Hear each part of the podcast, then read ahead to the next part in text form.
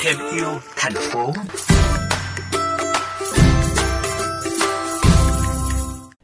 Hiện thành phố Hồ Chí Minh phải xử lý khoảng hơn 9.000 tấn rác thải sinh hoạt mỗi ngày. Cao điểm có thể lên đến 11.000, 12.000 tấn trên một ngày, tăng khoảng 5% trên một năm.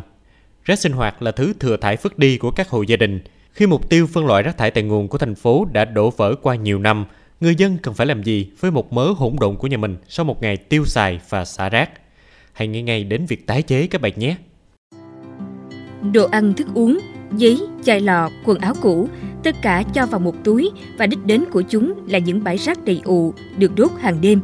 Nếu bạn có ý thức về điều này ngay từ lúc bạn phân loại và vứt rác, thì không những bạn đã làm được một việc ý nghĩa cho môi trường, mà đâu đó còn cho cả túi tiền của bạn.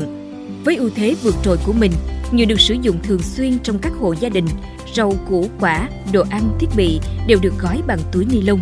Chỗ này túi ni lông, chỗ kia cũng túi ni lông. Đừng quên, ni lông cũng là nhựa nhé.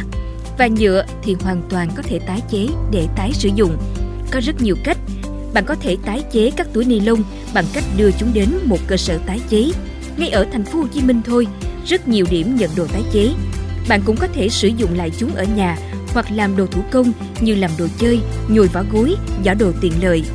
Đừng coi thường những việc nhỏ như vậy bởi nó thực sự mang lại những hiệu quả lớn lao như giảm ô nhiễm môi trường, tiết kiệm năng lượng, giảm khai thác tài nguyên, tiết kiệm tiền bạc.